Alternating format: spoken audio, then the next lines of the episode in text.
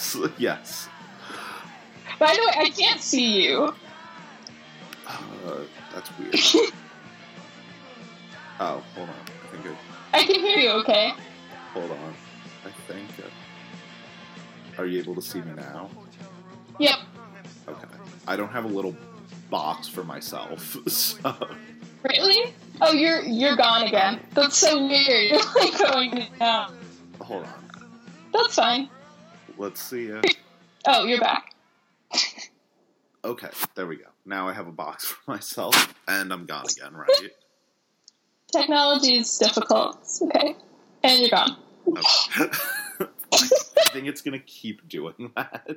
It's. It looks like it's gonna keep doing that. Uh, I guess as long as the sound works, Okay. it's all right. Hopefully that'll. Uh, I'll try to update Skype before next time, and That's fine. huh. Okay, so basketball diaries. Yeah, Um. I watched it last night. Okay, what did you think in general? In general, I think uh, old baby Leo is is very good.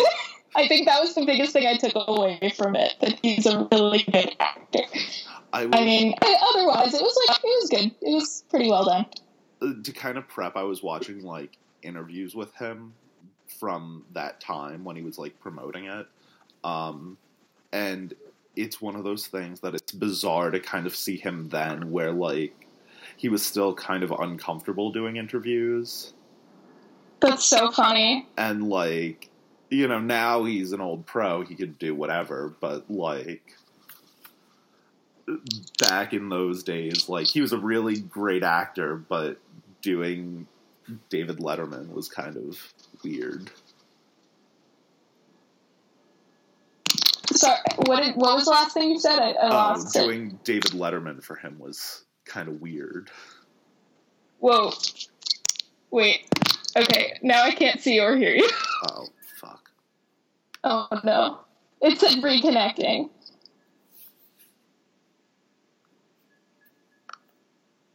Okay. Now I see you. okay can you hear me Alright. yes. Okay. Okay. It was like, it was totally. Alright. What were you saying? um so um I guess at that time he was a good actor and playing Jim Carroll wasn't a it wasn't difficult for him, but being on Letterman was sort of harder. He's he's very method. He doesn't like the spotlight, but he disappears in his characters, I guess. yeah. Um I'm trying to think where to bounce off from. Um so were you aware of the movie prior to Was I aware of the movie or Yeah. of the what the movie was about? or both? I was I was aware of it, uh, but I didn't really know it was a. I I knew it existed and I knew it was about a real person, but I didn't like. I didn't really know anything about this person at all. Heroin flick. Um, what? Realized it was a heroin movie. What was that? Uh, realized it was a heroin movie. Like I did, but I didn't know it was. Uh, it was uh, about a. I don't know. Oh. Well, I knew it was about drugs, but I didn't know it was just about drugs. I remember when because I saw this when I was like fourteen, and Mhm. like you know I was like starting to write poetry and being interested in like sort of like now I can't see you. Oh, hi.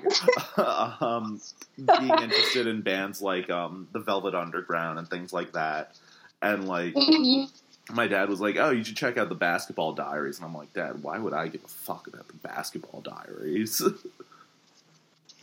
That's a funny thing for a dad to suggest to watch. well, I think he realized that like I was interested in like the Doors and like Mhm. He realized I had my favorite genre of like books were people doing heroin. Well, okay. I mean, this is perfect for you then. at the time. Um, Did you really like this movie at the time? Like, was Uh, he correct in recommending it? yeah, when I was like 14, this was like my favorite movie. I could see that. and like I was really into I was really into the Jim Carroll band because um oh because Marilyn Manson covered a Jim Carroll song like in Of his course. early days and there's like a YouTube video uh he had covered um what's it called um people who died um which is in the movie and kind of Yeah. Like I heard the song and I'm like, oh, that's funny. Like he keeps singing about all his friends that died, but it's really like fun and upbeat. And Yeah. I uh, I was watching a Jim Carroll interview just before, and the guy was like, yeah, you know, you. I remember when that song came out, and you were like, those are people who died, died, and that was sort of what I was into for Jim Carroll. Like- Like upbeat, dark. Yeah, dark but like funny.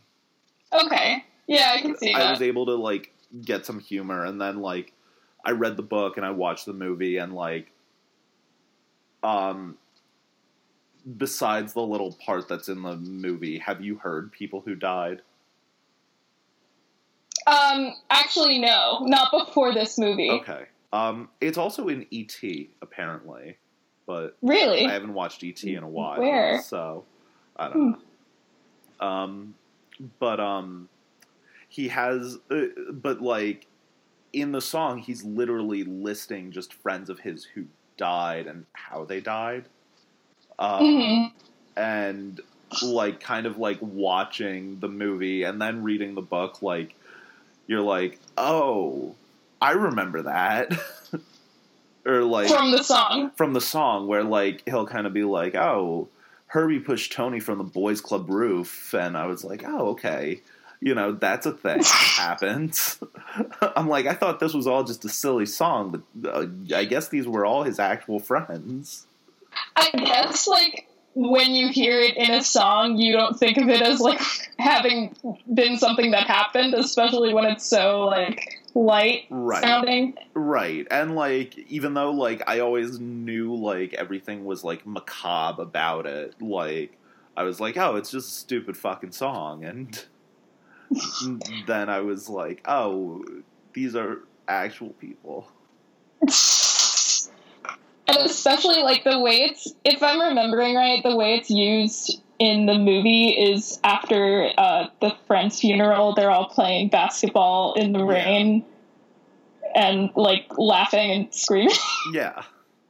and i think I, I was first like because the lyrics were so on the nose i was kind of like what that like i thought it was like a little bit too it fit a little bit too perfectly and it was unsettling but um but i think it like makes a lot of sense with Yeah. the type of song that it is Yeah. Um and I've kind of been standing by that I I've taken up the opinion recently that that album is like an underrated punk classic um, that doesn't get talked Mhm. about nearly enough.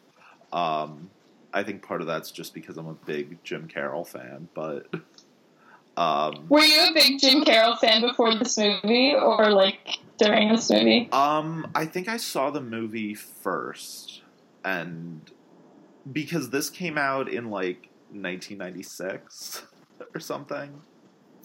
yeah Um, 1995. Oh, so, right. so I was one. no i mean i i figured you saw it later in life like, i didn't think you saw it at the premiere I was one. I saw Jim Carroll, and I realized that's what I want to do. yeah Um, true fan. Only true fans see jim carroll right out the gate. Um, if I ever have children, I am going to make them listen to people who died when they're one. yeah. Make them aware of mortality. Um, good start.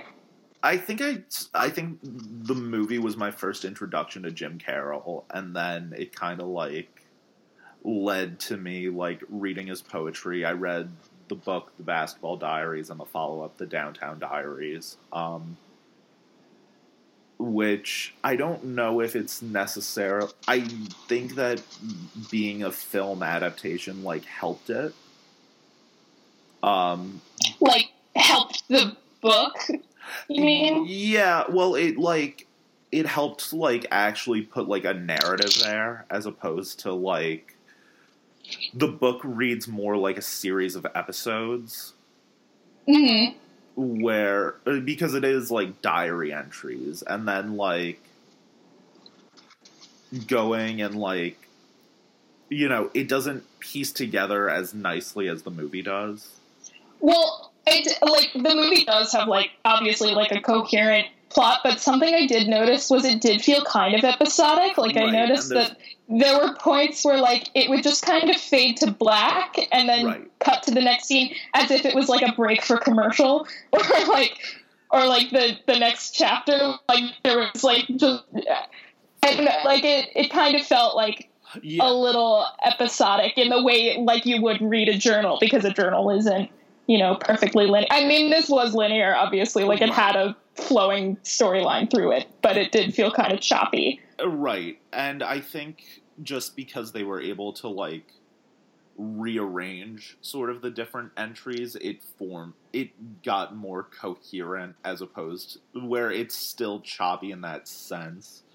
It's uh, when you read the diaries like you know, there'll be like entries where like one character comes up and then like they never come up again or like yeah. you know having watched the movie first i'm trying to like piece together the different parts and things like that. And like i don't think there was actually like a moment that he got kicked out of his house. So yeah i guess because um you can't like you're writing in a journal you can't document everything so it's so coherent. And Right. so are you saying that like there were parts that were probably like didn't happen exactly that way or like didn't happen so quickly Right. and clearly Well, one of the things I remember, like when I was reading the diaries too, um, which at the time I didn't necessarily agree, but I kind of think it now more so, was I remember like talking to my mom about it, and my mom saying, um, "Oh well, you know he." He didn't publish the diaries as they were. He probably went in, edited it, and like Mhm. fluffed it up and like you know made certain parts more dramatic than they probably actually were um, which is what i think happened in the book and i think the movie kind of did that also just kind of well definitely did that because it's a movie it's not a thing you're reading and then like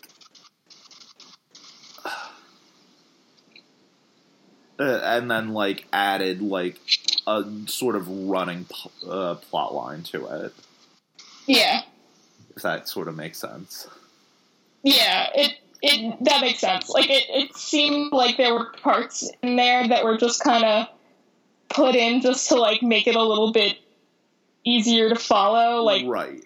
not easier to follow, but like you know more attractive from like a storytelling standpoint. Like if this was more, if this was more uh, choppy, like even choppier than it was, it would be super depressing. I mean, it's already pretty depressing, but like, um, but it it there needed to be like some kind of coherence and like just the idea of um uh like things coming back later uh that don't really happen in real life like in the way that uh the prostitute uh offered him a favor and he told her no in like a really shitty douchey way and then years later he needed something from her and i was like that's a little you know like that's Right. very poetic that didn't really um i'm also thinking about um when his basketball coach like propositions him and then he's getting a blowjob in it's in the book it's grand central i think it's just kind of a shitty restroom in the movie um they couldn't get Grand Central.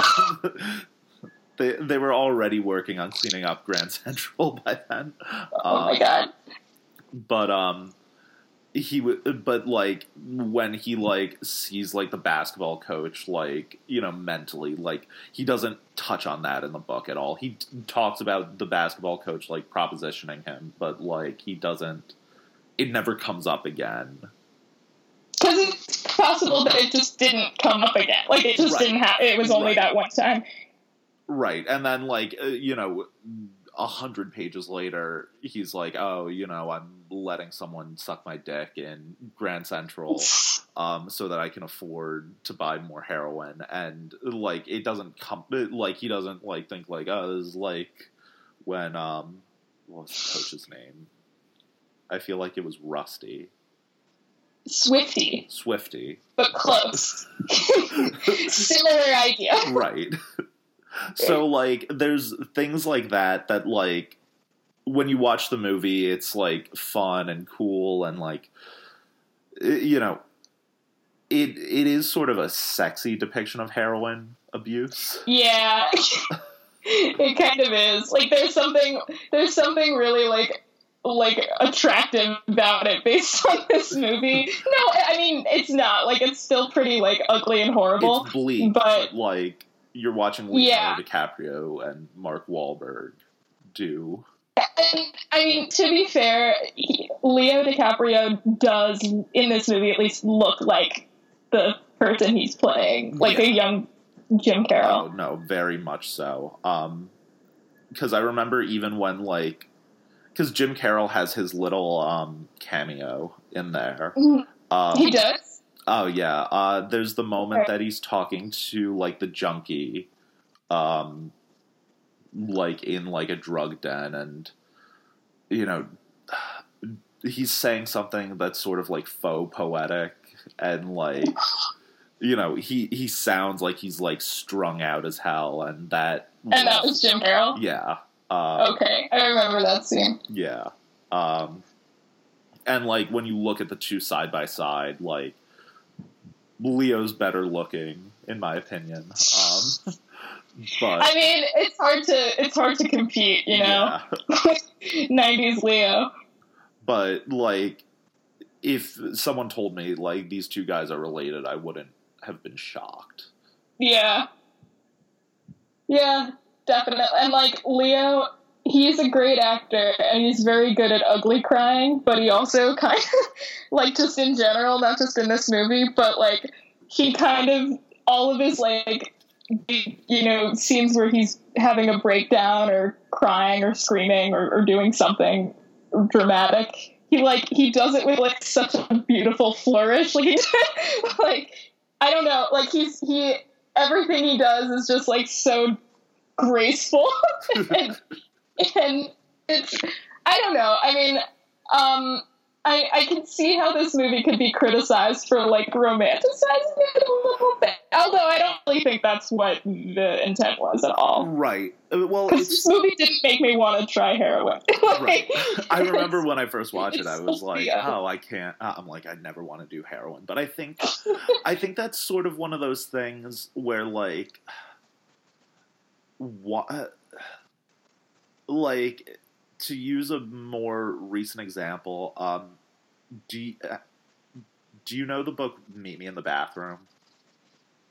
I know the book. I did not. I have not read it. Okay. Um, well, that came out this year, and like, you know, it's all about heroin and like doing coke and like, you know, New York City, like, you know, Mhm. indie rock from like a certain decade, and like, you know, you read that, and like, you know, they're talking about all the ugly like stuff that comes with heroin addiction and like you know people dying doing it. But like i do think that like no matter how ugly it can get when no matter how you try to like portray drug culture there's always something sort of sexy about it. And like And yeah, I think I guess it has to be that way because if you're looking at it from the perspective of someone who was once really into it, like even if you're a recovering addict, like there was some something about it was attractive to you, Right. like something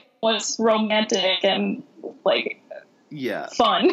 There was something at the beginning that like it was cool and like, you know, you do heroin and you know, Mhm. you're jerking off on a rooftop. Um Yeah, as you do. but then like then you end up asking you know screaming at your mom to give you $20 oh, that was so sad. uh, it's so intense um Yeah. but like you can't have you know no one no one tries heroin for the first time and thinks like well this sucks and then becomes an addict Yeah. Yeah, I mean, not that I would know, but like I- don't sure either, it's but- I'm sure it's a accurate depiction of like it started out really good. It was just on the weekends, and then it was so good I did it on the week, and then it was every day. like, right It was it was very like I I know like I've heard that's how it starts, Right. and I believe that it's coming from someone who has done it before. um my my one experience with someone that I know that has done heroin, he told Mhm. me he was he said uh I can't do heroin because it's awesome. That's very mature and a good Oh, he decision. said- he said like it was so great and I want to do it again, but like he's like I know if I keep doing it, I'm gonna get hooked. That's that's a a very wise decision. Right. um. Now I'm thinking about all the shitty poetry I wrote when I was like trying to emulate Jim Carroll, and I'm like, oh, you know, Mhm. I have to reference heroin and imagine what heroin is like.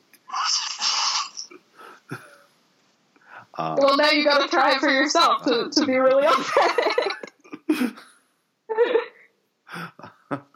Um, as great of an idea as that sounds, yeah, I'm consider it. on know. that one. um, but yeah, um, this was a controversial movie when it came out, though, too. Um, Yeah, because I Uh, think.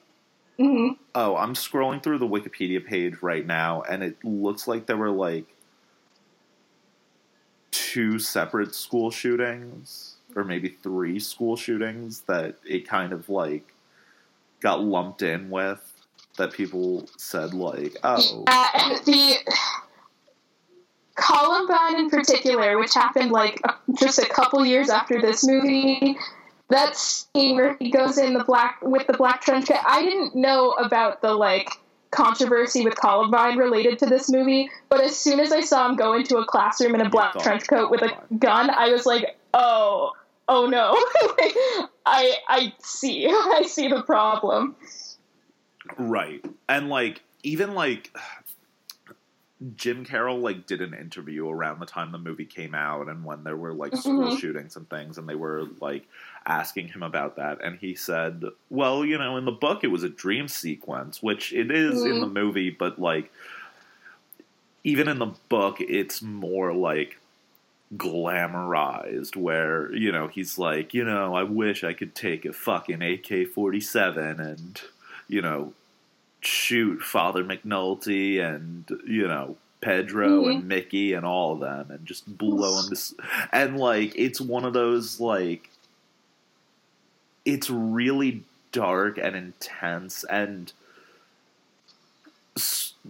it doesn't really make sense in the movie in my opinion um Yeah, like I feel like it that scene didn't need to be there. Right. Like, And- like it wouldn't. We wouldn't have lost much. right and like that is super just like gratuitous violence Yeah, like I I understand if it was about you know like explaining this character and like what kind of a person he is that he would have a dream sequence like that where it's like a fantasy for him. But it was kind of long and right. and it didn't really add anything and after that. it's not like I guess it would kind of make sense if it was like right after like the priest is paddling him. Yeah, But it, like it kind of like it was placed in a weird spot in the movie. right, which I guess is sort of like in that sense it's sort of like the diary in that it's just random, but that that's where a diary you you're aware that you're reading a diary as opposed to like watching a linear narrative and then like it's just just kind of like oh leo's shooting people Yeah.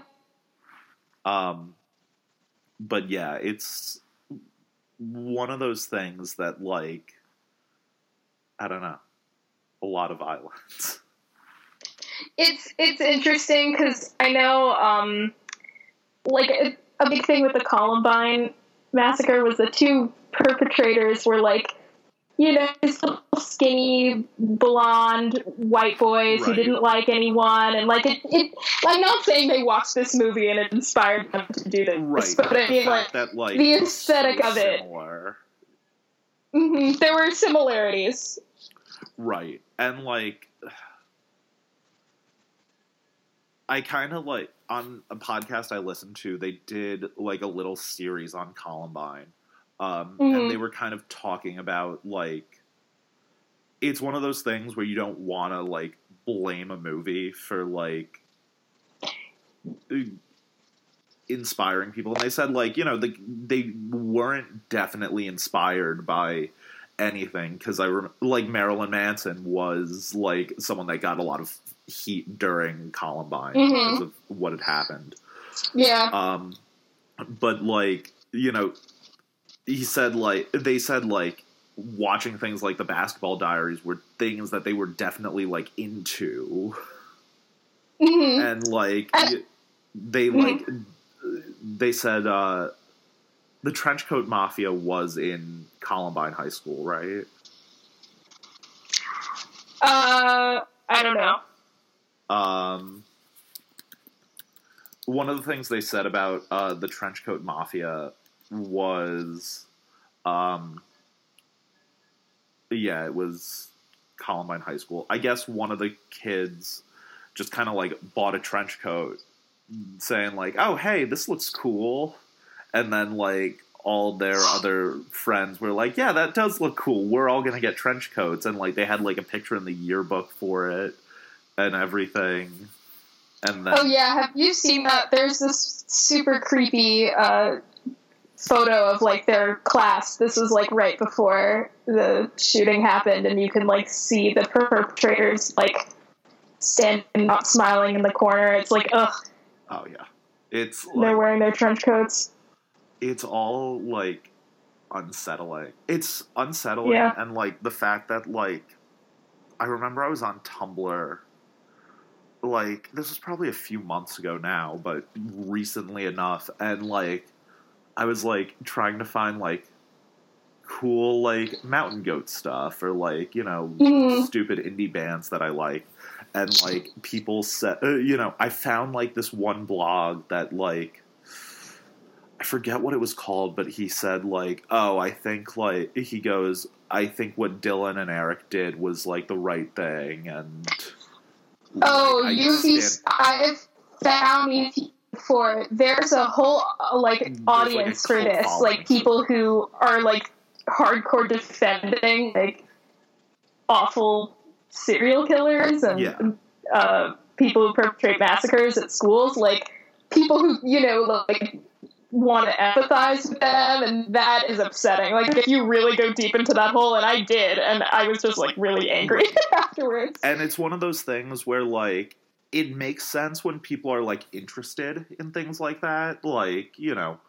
Uh, yeah, I, uh, you know, I always kind of like rant to people, just kind of saying like, I hate when people say like I'm into serial killers because of course you are, but like, yeah.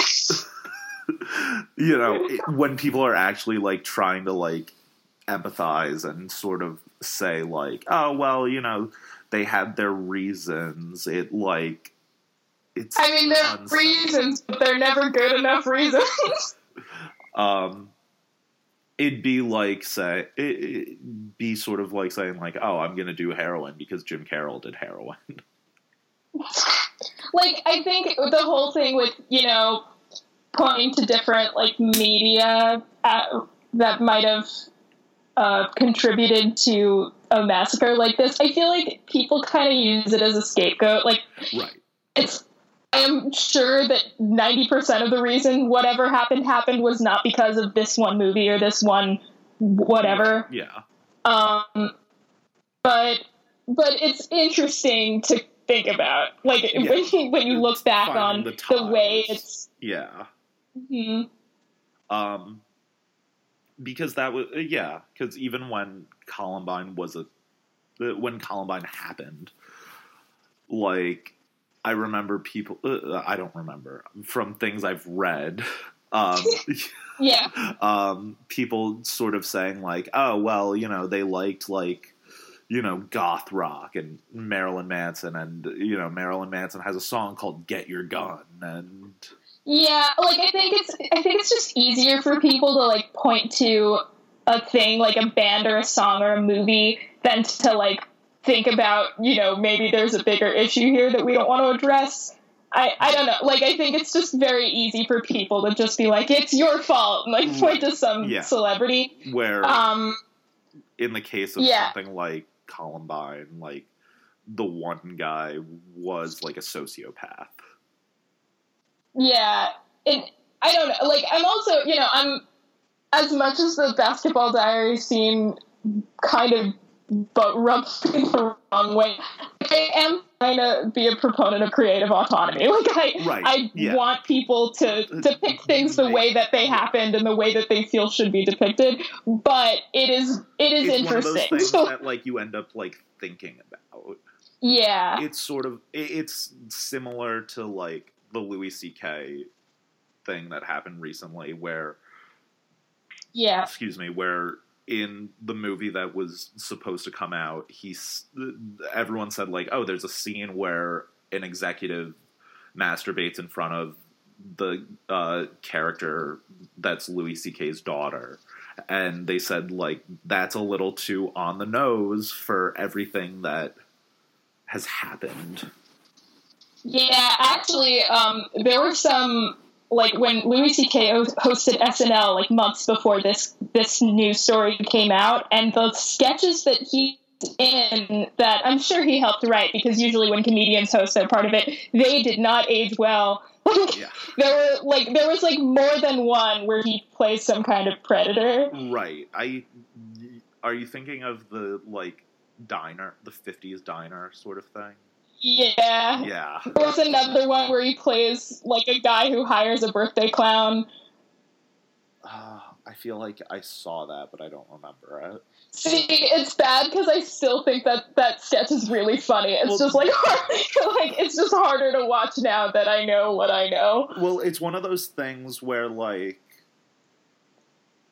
I remember the one thing that like with everything that like has happened the w- one instance where i got really mad was when the whole like brand new thing happened and mm-hmm. like jesse lacey was like preying on teenage fans and things which no matter how long ago it was it's still there and yeah he, uh, like i remember looking at someone say doing like a year end list and he was like, "Oh, my number one album is Science Fiction by Brand New," and um, yeah, I was sort of like, he was like, you know, he didn't mention Jesse Lacey like at all during it, but w- people came at him and he said like, well, you know, I'm able to separate the art from the artist, which it's one of those things where like sometimes shitty people make good art, but I don't. Uh, it's one of those things where like I don't think I. I don't feel bad that I enjoyed brand new. I just I'm not gonna go forward and talk about. It. Yeah, yeah. You know, like I think because I'm a person who enjoys a lot of movies that were made by you know like there are a lot of horrible people in in. Hollywood. And if I if I stopped watching everything but someone who's horrible I would not have a lot left. Um right. I mean that's a bad excuse. But you know like I I feel less comfortable supporting it. But I think I've successfully se- separated the art from the artist in a way that I would never ask anyone else to do. Right. like I I feel more comfortable like looking at it separately, but uh, that also depends on what it is exactly. Like certain Woody Allen things that Woody Allen Right. does in his movies that it's like harder eh, to separate these artists. Uh, that Yeah. happened with like brand new because like I was talking to someone and I was like, well, am I still able to listen to Devil and God and not feel bad? And they were like, well, yeah, you know, that's a thing. And um, mhm. John Darnielle from the Mountain Goats talks about this, where he says, "I hate when people say you saved my life, when really they should say your song saved my life." And you know, I want to be complimented in the sense that I made a thing that was useful to you, not in the sense that I did something for you. Um, and you know, I'm still able to listen to like Devil and God and be like, well, these songs mean a lot to me but I won't listen to like the song where Jesse Lacey sings about rape. yeah, that's understandable. It, I'm just uh, I know like I was I think Louis C.K. is like funny, but like I I don't feel great watching him now because I think it's so similar to like I feel like we shouldn't be as surprised as we were Right. when it came up. Well, That- that was that was the big He's kind of predatory because yeah. That that's was, like a big part of his comedy, and I didn't realize that, yeah. or I and pretended not to realize that. Well, I remember everyone when the thing broke, everyone sort of said like, "Oh, you know, there were signs of this," um, but like, I don't know. It's one of those things where like, I think also in the case of like Louis C.K., like, you know, when you watch like a Woody Allen movie or like you listen to brand new, it's not all you know, that person is not necessarily at the forefront.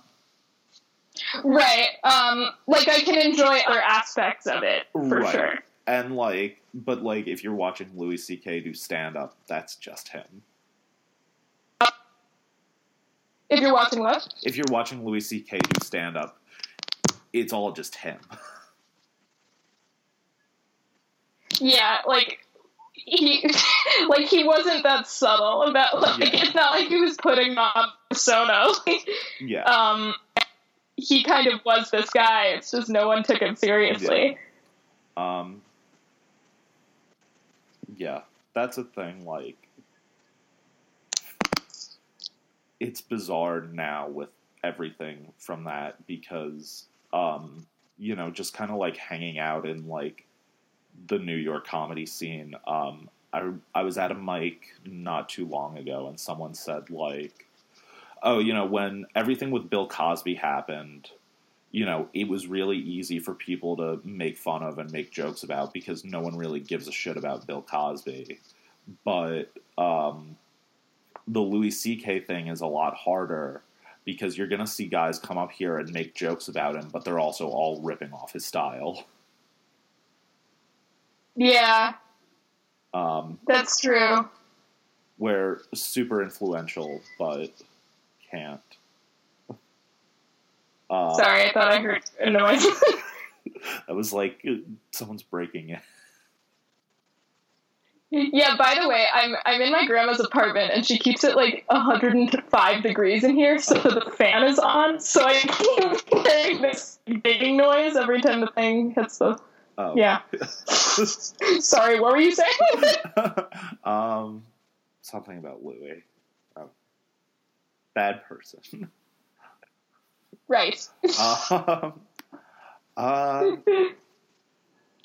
unsmooth transition back to uh, basketball diaries. right.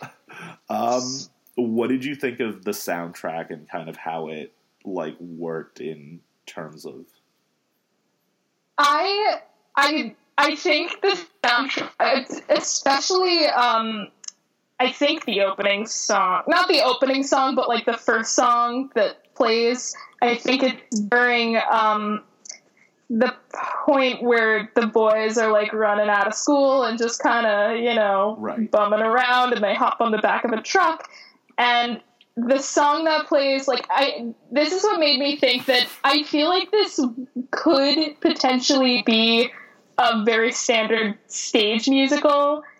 A good one? I don't know. But but interesting. but like if you but the way I the songs were you know obviously like very autobiographical and very on the nose. And they were also pretty you know dramatic. I could see i could see leo like you know like running out of school and hopping on the back of a truck and like singing singing this musical number about like just being a being a boy. Like like I, I kind of kept thinking about that. It, but like especially because it it matched so perfectly with i think there was i don't remember which song but like when he was coming down from a bender and it said like the room is spinning and the room started spinning like that felt very was um that Riders on uh, the Storm? hmm? Wha- uh, the during the basketball game. No um it was like when he was sitting in ernie hudson's apartment i think okay. I don't know what song that is, but I I don't remember which song, but like there's a line where it says the room is spinning or like the world is spinning or something, and and the room starts spinning. Um, and it felt very like it's like something that would happen in in a musical. it was just it was very on the nose, and like I could really see because he's so dramatic and so graceful. I could see Leo like like singing like a power ballad a couple of times and during this movie. that's interesting. Would it be a good musical? Probably. I don't know. I could imagine it going like the same way like Spider Man did on Broadway. Like I could Where, see. Hmm? uh, elaborate. so Sp- so like the because Spider Man the off the dark was like a huge disaster and Right. people kept getting injured. Um, but it was it was very it was very uh like it was all music was written by U2 and it was I I could the way the songs were I listened to the soundtrack. um, I kind of see this movie like following a similar tone. so, I, so like not necessarily good, but like I could see it happening. Like. I, I could see someone trying to make it happen. I could see that. Um, I guess I could. And cut- anything can be a musical. Well, Carrie yeah. was a musical. Yeah, and like with sort of like what's been popular as like m- musicals and stage shows recently, like I can kind of see someone saying like, "Oh, Yeah. I'm gonna adapt that Jim Carroll book," and like, Yeah, like I could. I don't know if it would be a good decision, but I could like I could really see someone Yeah. trying to make it happen. yeah, that's interesting. And it like gaining a cult following but not making enough money to, to sustain itself. Yeah, and that makes sense too. Sort of like what you had said about the opening song, where that's a Jim Carroll band song. Um, Mhm. Um, but apparently on the soundtrack, he recorded it with um, Pearl Jam. Um, Yeah. so like, I could kind of like see where you're coming from with that. and I think that in that sense, I guess the music complemented it well. Yeah. Um, Like I I don't know. Like something about the tone made me really think of uh like a very standard like opening musical number. um, and uh, even the song itself, like lyrically, kind of works because he's Yeah. singing about being a Catholic boy. like you you are. You sure are. I saw that. um, but yeah, okay, I could kind of see that, and even like, well, even like the weird moment where like people who died played, uh, like you said before, where it was right after the friend's funeral. That's sort of how musicals sort of work sometimes. Yeah. Yeah. So, I guess that makes sense. I hadn't considered that. So what I'm saying is, I think we should fund this, the making of, Kickstarter. of the stage version of this. Oh man. uh, I don't. Uh, I wonder if there would be an audience for Jim Carrey. there would there would be an audience for it, but I don't know if the audience would be big enough to keep it on for more than like a few weeks. Another thing where it's sort of like Spider Man, except Spider Man has its own built in audience. yeah. Um, that's interesting. Um, uh, I'm trying to think if the, it's funny because I think the first half of the movie was mostly like memorable music, and then the latter half was a little bit more like good mood music. Yeah, that, I guess the latter half was more um like when the music started getting more distorted and uh like less and pleasant to listen to when he was, you know, spiraling drug addiction. Um, I saw. Uh, I'm just looking at the soundtrack. I guess there was a Soundgarden song at the closing, which is interesting. hmm I don't know. During which point? I'm gonna guess it was probably the closing song. Just kind of like I'm gonna guess it was Oh, the okay. credits as opposed to like normal scene. Um, um, I thought the music was sort of weird for like kind of trying to like they didn't necessarily aim for historical accuracy. No, I mean, what do you know of anything specific that? Well, so the book took place during the 60s. Um, Yeah, yeah, I, I had a feeling like so it was updated to the nineties. yeah, and even like watching the movie as a whole, it's not necessarily like screaming that it's in the 60s. Um, Yeah, and I guess just kind of like putting like PJ Harvey and like Pearl Jam and even putting the Jim Carroll band in there, even though it makes sense because it's his mm, story, none of it really fit as perfectly in the sense of the book. I would be curious to see a version of this that like takes place in the '60s. I feel like it would be a very different movie. Like even if nothing else changed except that it was it took place at the time that it that it did. Uh, I don't, I don't know if it would be super different. I think I don't know.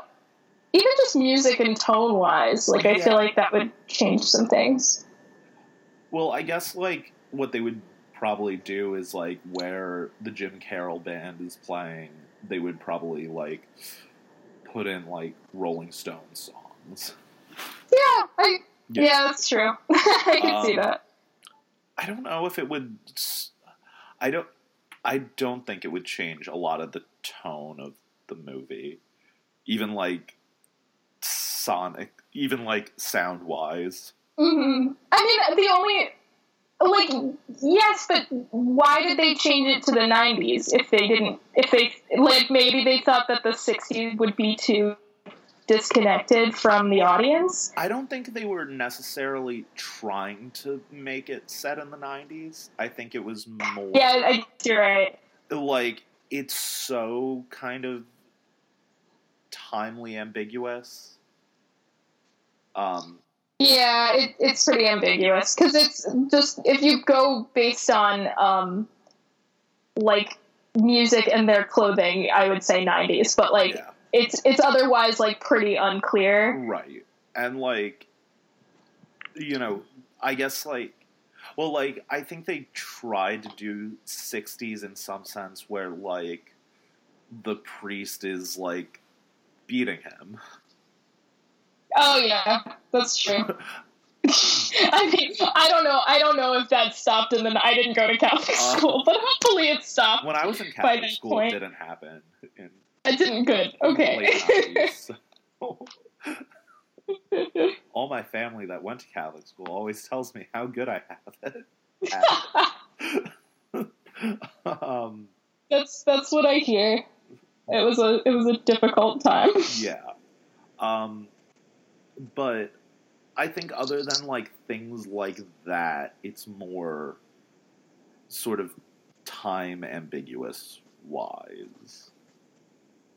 Yeah, yeah, I, I guess so. It, it's it's kind of um, it exists in its own little World. world. Yeah. Which I think kind of works for it because I I imagine if you get hooked on heroin now, it's probably not super different from Probably not. on heroin in the sixties.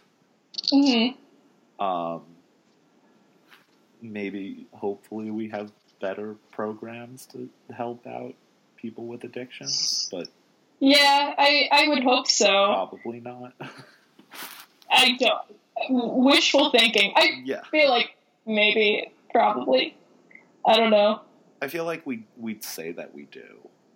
Yeah, we assume that we do because we should.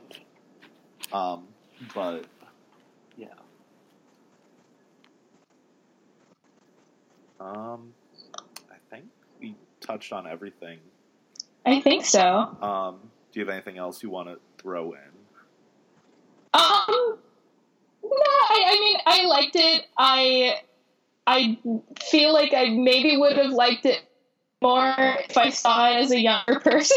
Yeah, it's Um, very. It's the but, type of movie yeah. you watch when you're really young and you're into it, and then yeah, like I, I did. I understand the criticisms. That's like it's a little, you know, pretentious and romantic and it's its own head. But like, I think there's a place for that. I don't think it's, it's done badly by any means. yeah. Um, I need to rewatch it now, like with a more critical eye. I think I don't think I would enjoy it as much. Um, but it's important to, me.